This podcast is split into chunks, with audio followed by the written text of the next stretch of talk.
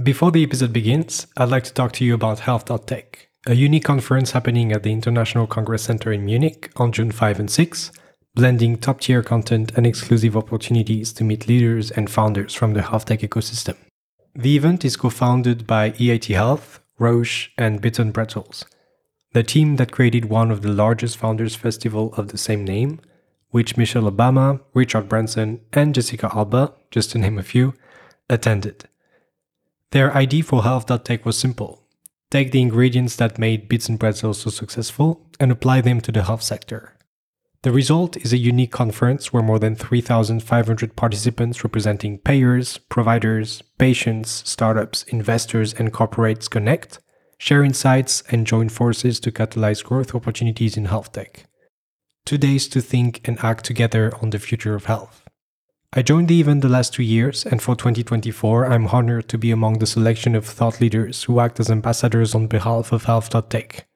To secure your ticket, head over now to health.tech slash tickets and get 20% off with the code MathieuC20. That is M A T H I E U C in capital letters underscore 20.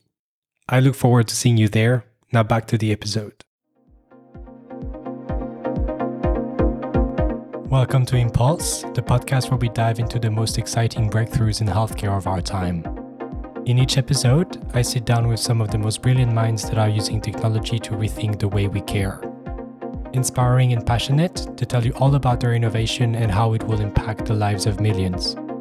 My name is Mathieu Chaffard. I'm a biomedical engineer and medical technology enthusiast, and in this podcast, we take the pulse of this incredible field. Welcome to Impulse. That's where that's where the world is going. That's where when people ask like what are what are wearables going to bring to healthcare? What are what are all these new technologies going to bring? And they're going to consolidate and they're going some are going to a lot of them are going to fall away and all these things. It's just going to happen. But the truth is is that there's 1.4 billion people just as hypertension as example. 1.4 billion people with hypertension in the world. There's a global shortage of 4.3 million healthcare providers. That is not likely to be fixed anytime soon. And so, really, the future of healthcare lies in empowering individuals, in empowering people themselves, and not expecting the physicians, the healthcare community, the healthcare as to be the only conduit for them to access good, active, and expert level of care. Yes, they they need to be there. They're going to be there. Then we need to solve access problems. All these things, but we can use this technology. The real transformative power would be leveling up the patient side of it to say, I'm going to be a much more active participant in my health. Here's how. Here, I get this expert level of knowledge, even if I'm in uh, rural India or or or Lausanne, Switzerland. Irrespective of where I am, I still have access to expert knowledge. It's really dissemination of knowledge in the world that really can really increase uh, you know, I think people's level of healthcare, because in the end, that's what it comes down to.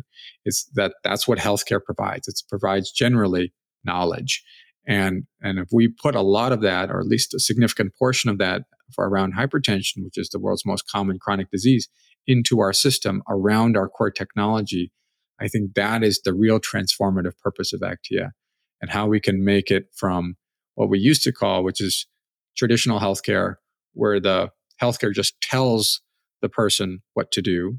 Then we've kind of gone to what's called patient centered care, which is patient is at the center, but healthcare and all the components of healthcare are still telling them generally what to do.